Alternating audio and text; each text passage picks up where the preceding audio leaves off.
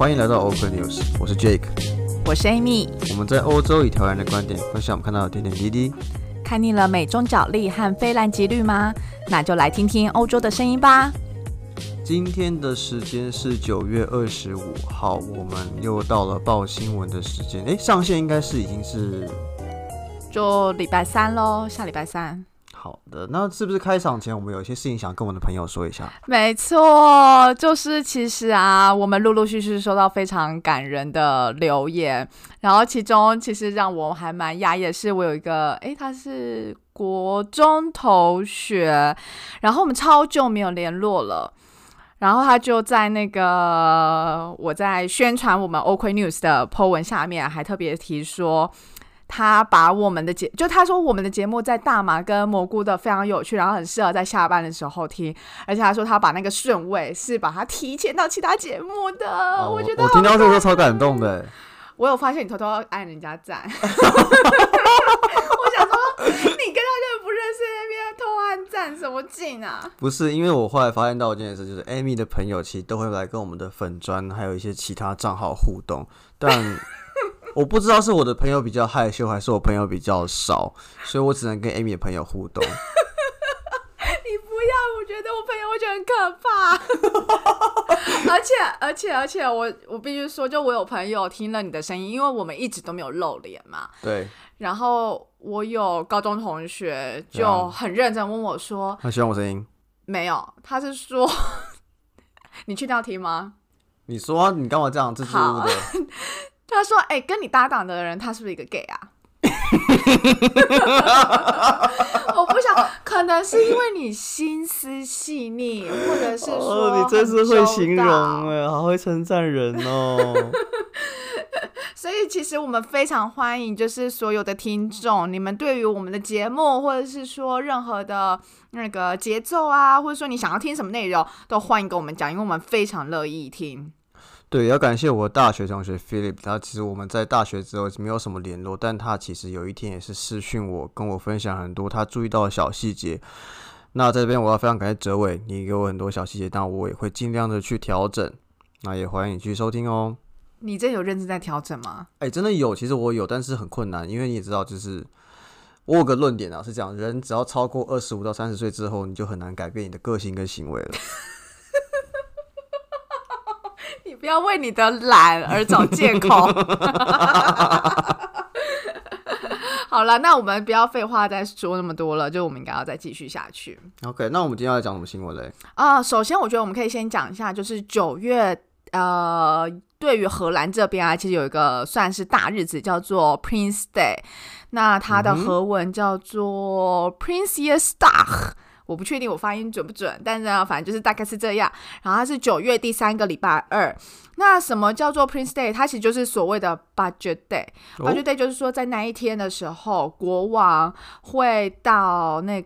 个海牙的一个叫做骑士厅的地方，发表所谓的王座演说。所谓的王座演说呢，就是说他会针对明年的政府的一些预算啊，然后还有一些政经状况做一些总结，然后以及明年希可能会在哪几个大项面做的一些那个预算。然后参与的人会有总理啦、国务秘书啊、参议院议员、众议院议员等等，所以它是一个还蛮大的仪式。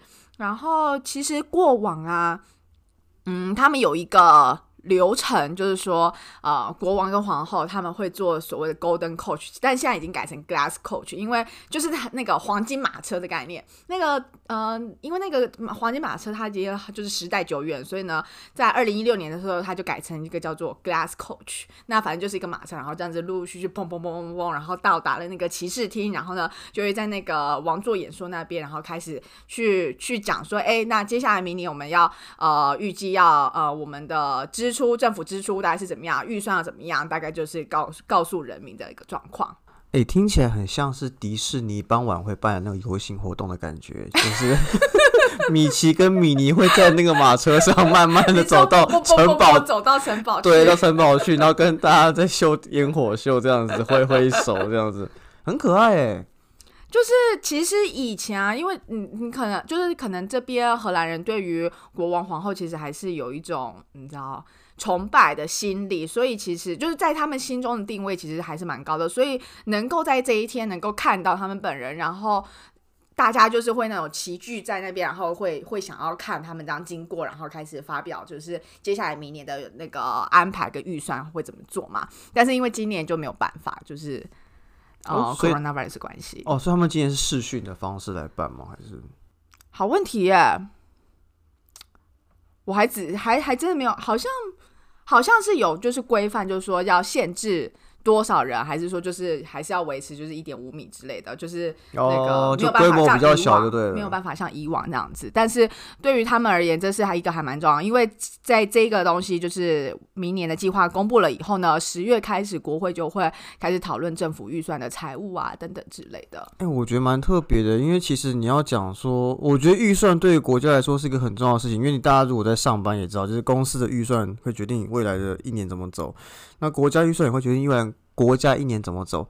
哎，但是台湾的预算好像我自己老实讲，我自己真的没有特别去关注。对我，我我只会记得说，每年可能到一个时间的时候，就会听到什么立委或者市议在审预算，然后听过苗栗没有删过预算。苗栗没有删过预算。对啊，上次新闻不是有讲吗？苗栗二十五年来没有删过预算，有求必应吗？哎，但是你有看到这一次 summary，就是针对就是明年的那个政府支出预算的那个总表吗？没有哎，因为我就是我还不是荷兰人，没有那么关心这话题。他有什么？他有什么？他有什么特别的地方吗？没有，其实，哎呀，我觉得这就是其中有一条呢，他是说。Crown Princess 就是那个现在的那个国王，他有三个女儿嘛。那他的大女儿在明年十二月的时候呢，就是十八岁了。然后呢，他们要先就是预留一个预算，好像是呃十一万一千欧，在那个月给他当做一个 allowance，然后生日礼物。呃，他当然是说你要去执行一些国家 duty 什么之类的啦。那我不确定细节是什么，但他就是其中有一条，就是说，好，就是有一个这个十一万一千，这个是要在二零二一年的十二月给他，然后其中呢，二零二二年的时候会是拨一点六 million 的欧元，一百六十万欧元，那将近是五千万台币，哎，嗯，执行国家的一些，怎么这么幸福啊？你要认识他吗？哦，没关系，因为我看过照片了。他的确需要 不是啊，我意思说，我也有女朋友了，那他跟我年纪有点距离，那我相信他会有很美好的未来这样子。但只是说荷兰这么高的税，然后给他礼物这么大，我觉得是不是有点太，太好了？搞不好他就是要执行很多皇室的任务，那个是高过于其他的外交政策之类的。哦，我其实看到还有一个还蛮有趣的，就是国王跟皇后他们会拿到一个五 percent 的 pay rise，啊，就是他们的薪水会有五 percent 的 growth，然后会到七点二 million euro。等等等等等等，我现在是什么？现在是什么状况？为什么就是现在景气那么差，然后他们薪水那么多，然后还可以加薪，然后市场那么烂？可能好这一题我真的回答不出来。哦天啊，我觉得要再去哇好，这个你跟我讲，我才知道他们可以加薪加那么多。我要去访问一下我荷兰的朋友，因为我不知道你身边的荷兰朋友怎么样，但是我自己的同事，荷兰的同事们并没有特别。特别热衷皇室这件事情，怎么说？就是因为我的朋友们就是都同，因为我和荷兰朋友都是同事为主嘛。那之前有聊天聊到，他们都觉得说啊，就是那个什么皇室就是很爽啊，没在干嘛，然后用我们的纳税人的钱这样子这样子，所以就是他们并没有特别热衷这件事情。哦，但这只是那就是一个就是部分很小的一个社群的人的看法，所以我不知道大多数人怎么看啦，只是说。我觉得可以去了解一下，但我觉得蛮有趣的。就是我我觉得有趣的是，它还真的就列在国家支出预算上面，特别列出一条是在在这一个部分。我相信，如果是在台湾，然后列在说，比如说明年开始，马英九的薪水要加五 percent，大家一定会非常的抗议。他跳脚跳到不行这样。而且因为我看到他们有一个有点像是针对呃目前的状况的一个 summary 这样子，然后这个报告里面呢，他除了有说说哦，其实 overall 来讲啊，荷兰的那个目前的。震惊状况是还 OK，例如说像他们的 life expectancy 是八十二岁，八十二岁那很扯哎，就是就是大家都能够很养生的活到很久，真之类的。我对我自己的预期只有六十五而已，没有人想要知道你的预期是什么。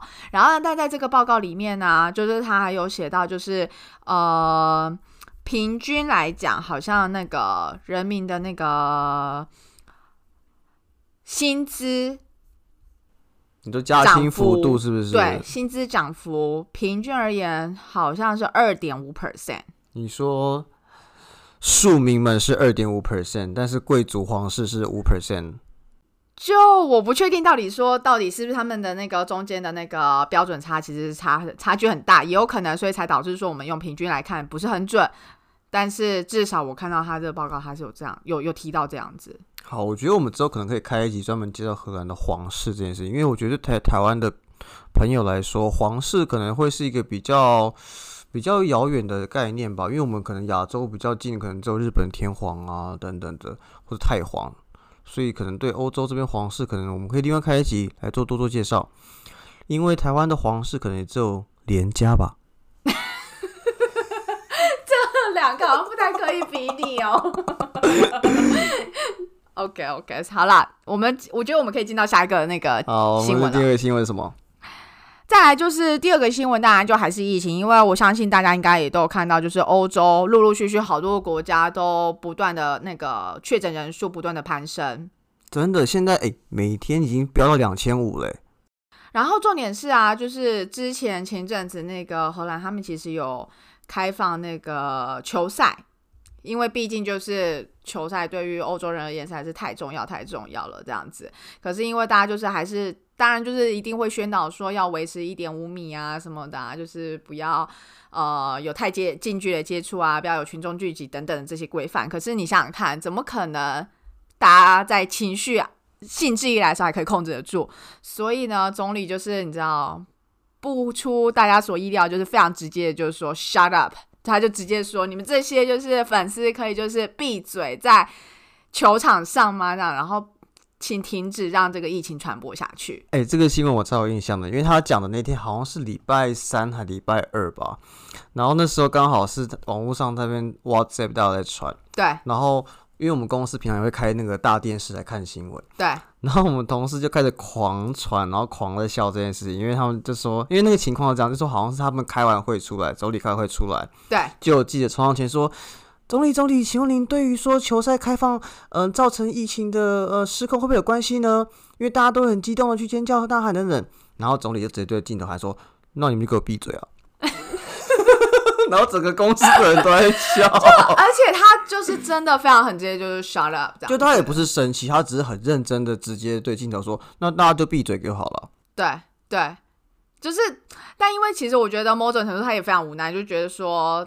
今天不开放，大家也非常民怨事情，因为大家也真的受不了。然后开放了，大家又喊说啊，你会不会影响疫情啊什么之类的。对。但是也很可爱，是说总理这么直接展现他的荷兰人的直接对民众沟通的这个态度跟 style。对。让我想起没有任何包装。让我想起一个画面，就多年前好像就是有些记者在问蔡总统吧，问他说对于劳工被老板欺压的时候该怎么办呢？他的回应说：“那你应该跟你老板讲啊。”你刚刚是想要学他的声音吗？没有，他声音比较可爱。我声音像 gay。你这什么意思？你这什么意思？你这什么意思？那是你同学说的。然后，其实我这边也想要再讲一个，就是说啊，其实。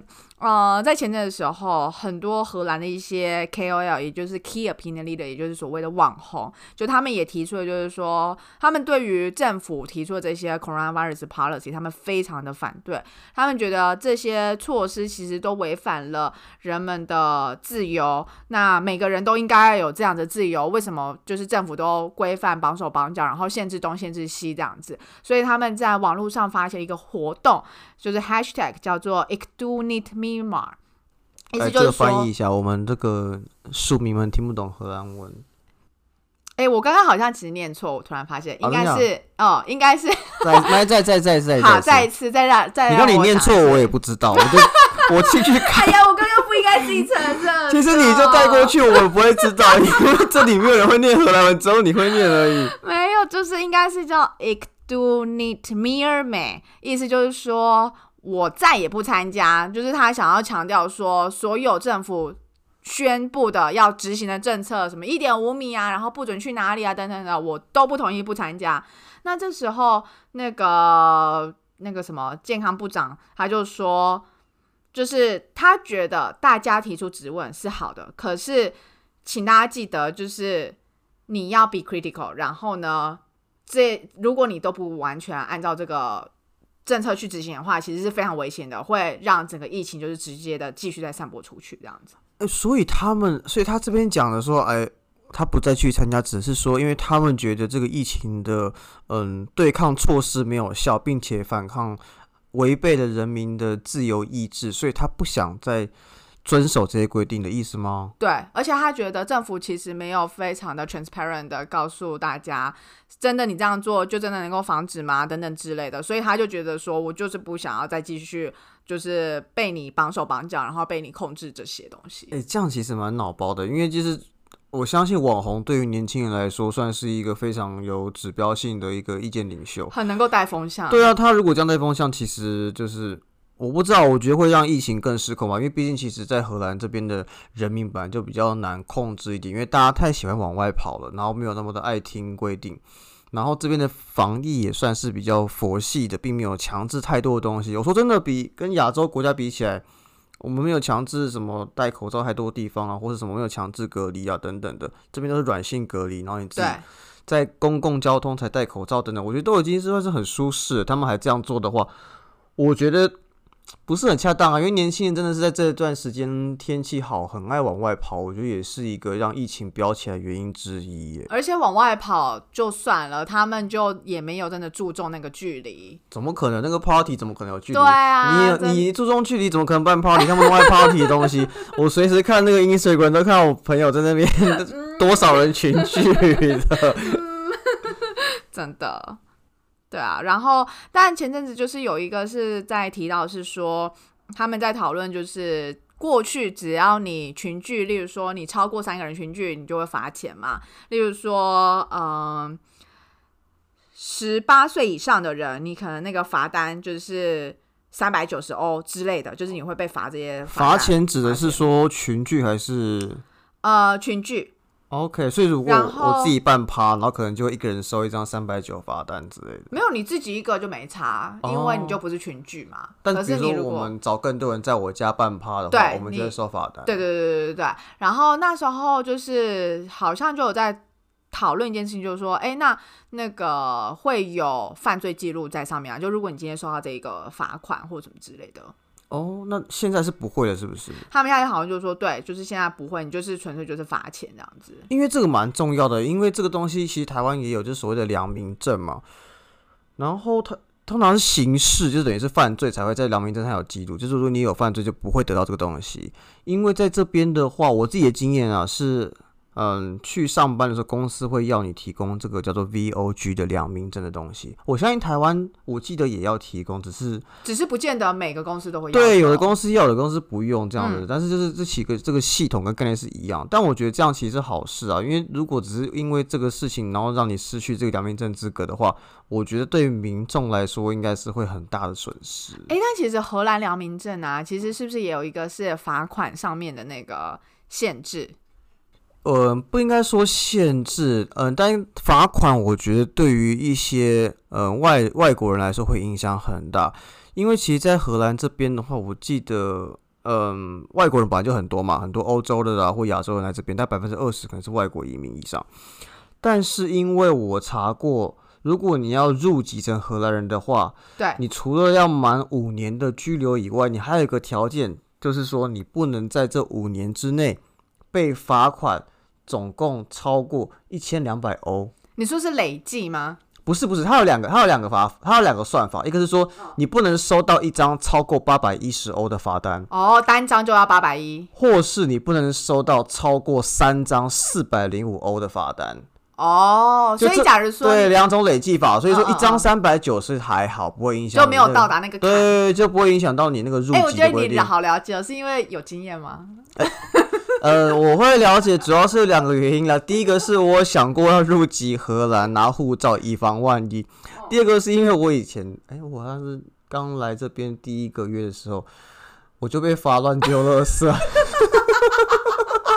哎、那个很衰耶、我家门口的纸类回收箱满了，所以我放在纸类回收箱箱回收箱的上面，嗯结果风太大，把它吹下来之后，变成我乱丢的是在纸纸类回收箱旁边。然后因为我丢纸类那他们怎么会知道是你的？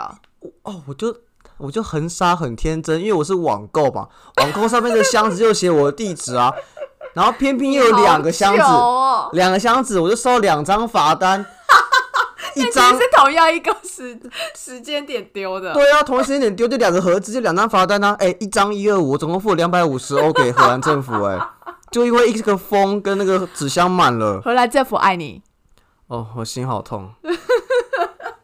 所以我可以，所以如果如果有任何听众不会缴罚款的，可以问我，因为我缴过罚款。我刚才在想，为什么你会对这个美事在那边理解这么深入？因为那时候我很怕，因为我缴了太多罚款，不能入籍，怕我怎么带都拿不到护照。很荒谬。好啦，然后再来，所以所以应该是说，其实现在欧洲陆陆续续，他们有在想说，是不是要再呃重新把当初严格的这些规范都要再重新执行上去。例如说，英国像他们的酒吧啊什么的，就是十点之后不可以再营营业。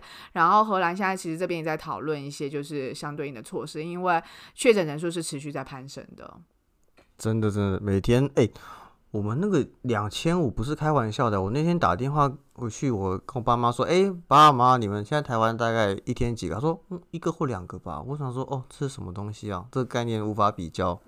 对啊，所以嗯，好吧，就希望就是荷兰的民众们就是能够收敛一点，然后最近刚好天气也比较不好，希望大家也比较不会群聚。对啊，大家注重健康，平安度过二零二零吧。那我们下一个新闻讨论什么嘞？下一个新闻，我觉得大家应该不陌生，哦，《时代》杂志封面，对，恭喜蔡英文总统，恭喜台湾。没错没错，就是其实。哎，你第一个看到你是从那个《时代》杂志的那个呃，跟你讲，看到的吗？还跟你讲，很抱歉，我本人我本人得知的时候，并不是从台湾的管道得知的。你怎么知道的？我是我是因为我的那个 NBA 巴西的同学，他在 Time Instagram 的官方账号上直接标签我，因为他们那个 Times 的那个 Instagram 有 PO 台湾蔡英文这个，封面嘛，个封面，对，我朋友就直接 tag 我，因为他、就是、而且上面就写台湾嘛，对啊，因为就他他脸啊，然后是什么台湾 president，然后他就留一段言，就说什么就是呃，哎，我有点忘记，就说这这是今年以来最好的总统之类等等的。我记得是写那个 influential leader。啊，对对对对，然后对，然后就我朋友 tag 我之后，我才看到这个东西，然后后来我当然也有分享一下嘛，因为毕竟难得，我觉得是两个点啊，一个是说我觉得很开心台湾能够以这样的方式登上这种非常 global 指标性的媒体封面，那第二个是说也让一些外国的朋友，嗯、知道说我们台湾目前的状况。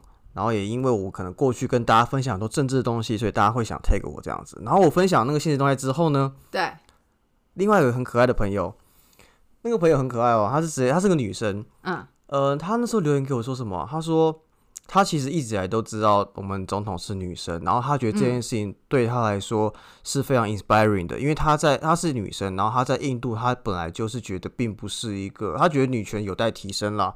所以男生女生的机会，其实，在社会上面还是有一些很多。因为在印度，你知道，女生其实，在社会上其实是过得没办法那么舒服自在的。嗯，然后他就跟我说，比较绑手绑脚。对，他就觉得他其实看到蔡英文在台湾能够有这样的发展，然后把台湾带到现在状况，他其实非常感动。而且他，而且他是呃第二个这样跟我讲的女生同学。哦，对，因为之前还有另外女生同学也是印度的，她也是跟我说，她其实看到呃台湾女生呃能够在职场上啊、社会上、国际市场上都有很大的发挥空间，他觉得非常非常羡慕。其实我之前啊，参加学校有一个叫做我啊 Women in Leadership 的一个社团。那其实，在这个社团里面啊，就有些活动他们会说，就是主要邀请的，就是都是全部的女性同学，然后就会让大家聊说，哎，那你在职场上面遇到的状况，然后就会发现，其实还蛮多人就是，其实就算是在欧洲，就大家觉得好像男女平权应该是还比较稀松平常事情，可是其实，在欧洲的职场上面。大家遇到蛮多，就是呃，必须要为自己去发声的时候，所以在那个社团里面也特别强调说，其实女生跟女生之间。更应该要像姐妹会一样，就是互相的去帮助，而不是互相的想说我要怎么样去让自己脱颖而出之类的。因为其实有时候要一起面对的是整个社会对于女性的期待，并不是在全部发挥在职场上面，而是可能大家都期待说你应该要多在家里面花时间在家庭上面等等，而不应该就是在职场上面发挥这么多。所以我觉得。呃，这些其实这个新闻其实不仅是说让我们班上同学就是有看到台湾那样不一样，然后其实也会更让女性觉得很多事情是嗯是有可能的。我觉得这个对激励女性朋友的效果是非常好的，就是在一些不同国家的同学中都有不同的状况。然后我想提两个点啊，一个是你可以看到，就是今年在防疫的表现上，其实女性领导人带领的国家都表现非常好，像纽西兰啊、台湾等等。这个之前新闻就炒很多。没错，没错，就是这几个，就是女性的领导人都会被提，比呃提在一起。对，然后另外我想 feedback 点就是说，在荷兰职场的女性的话，其实我之前就有听说过，包括我自己看我们公司，其实大概百分之八十是男生。哦。我们公司在八成甚至九成以上，产业关系吗？我不知道是产业还是因为方向的关系，但是我们公司的确九成以上应该都是男生哦，然后女生都是大概都是 HR，就是中后台的同事，然后那个那个缺也比较少。然后我听到是说很多在荷兰女性，她们选择的叫做 part time job。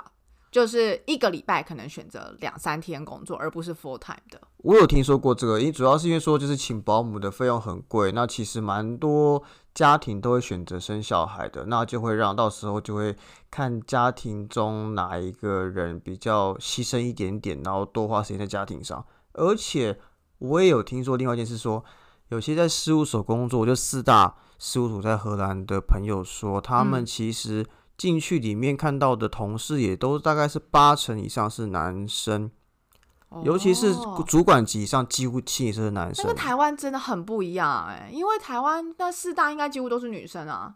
呃，我这个我不是很了解，但的确感觉上好像台湾的呃四大女生真的偏多。对啊对，然后但是我但是我知道，才是台湾四大主管职男生也不少。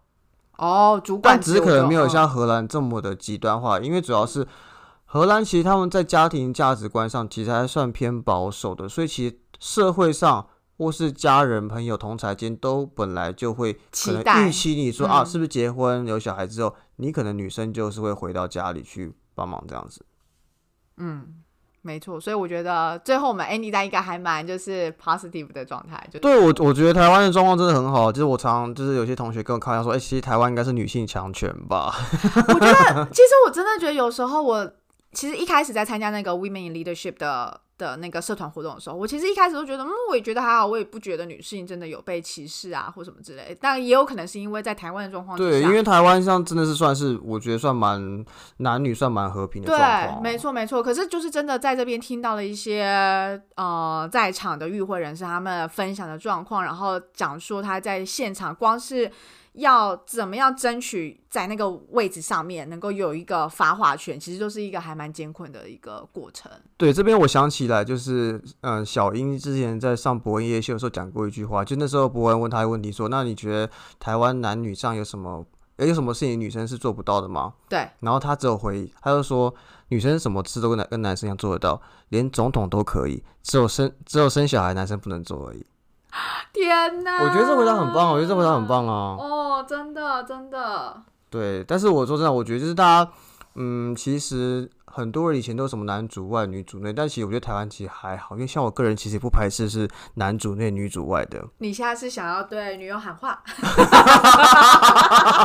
如果他有听到的话，就所有的集数只叫他听这一集，听最后一分钟就好。最后一分钟听这个就可以了。好，好啦，好，那我们今天讲到这边了吗？对啊，今天差不多，而且今天其实啊，好累哦，因为现在其实已经快要晚上十一点了。对，因为我们刚刚在跟同学请教星座命理的部分。不是，是我们现在有录了节目，然后因为同学就是很久没见，我们就聊了一下天，然后就话匣子一开，然后所以其实好累。所以其实有时候，刚刚他们有问说，哎，为什么我们会开这个 podcast 啊什么的，然后。有时候想想说，对啊，为什么要把自己搞那么累？明明就是可以，你知道，很轻松，就是你知道，看看剧啊，或者是就。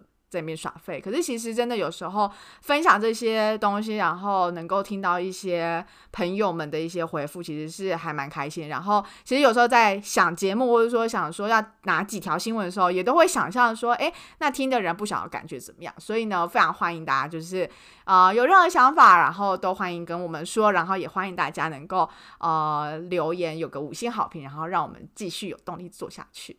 好，那我们今天到这边，谢谢大家，好，拜拜。